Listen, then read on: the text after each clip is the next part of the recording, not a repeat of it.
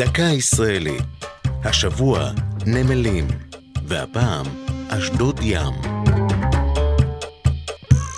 כ-24 מיליון טונות סחורה עוברות בנמל אשדוד מדי שנה בשנה.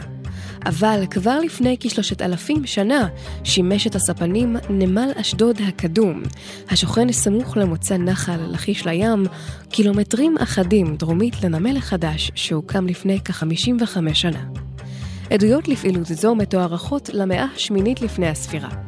סרגון השני, מלך אשור, שערך מסע כיבוש לארץ ישראל, החליט לבצר את הערים הפלישתיות שתחת שלטונו, ואשדוד הקדומה ביניהן.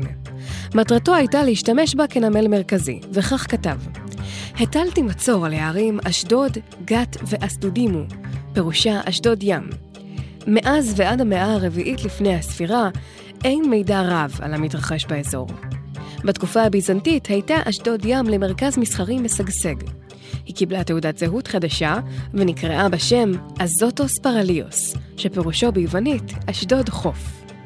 העיר החליפה ידיים נוספות, ובזמן שלטון המוסלמים נבנתה במקום קלעת אל-מינה, מצודת הנמל.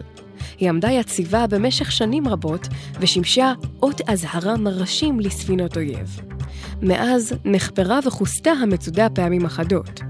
כיום היא עוברת שיפוץ בידי עיריית אשדוד ורשות העתיקות, ואפשר לבקר בה ולחזות בעתיקותיה. זו הייתה דקה ישראלית על נמלים ואשדוד ים. כתבה טליה כהן, ייעוץ סער גנור, עורך ליאור פרידמן.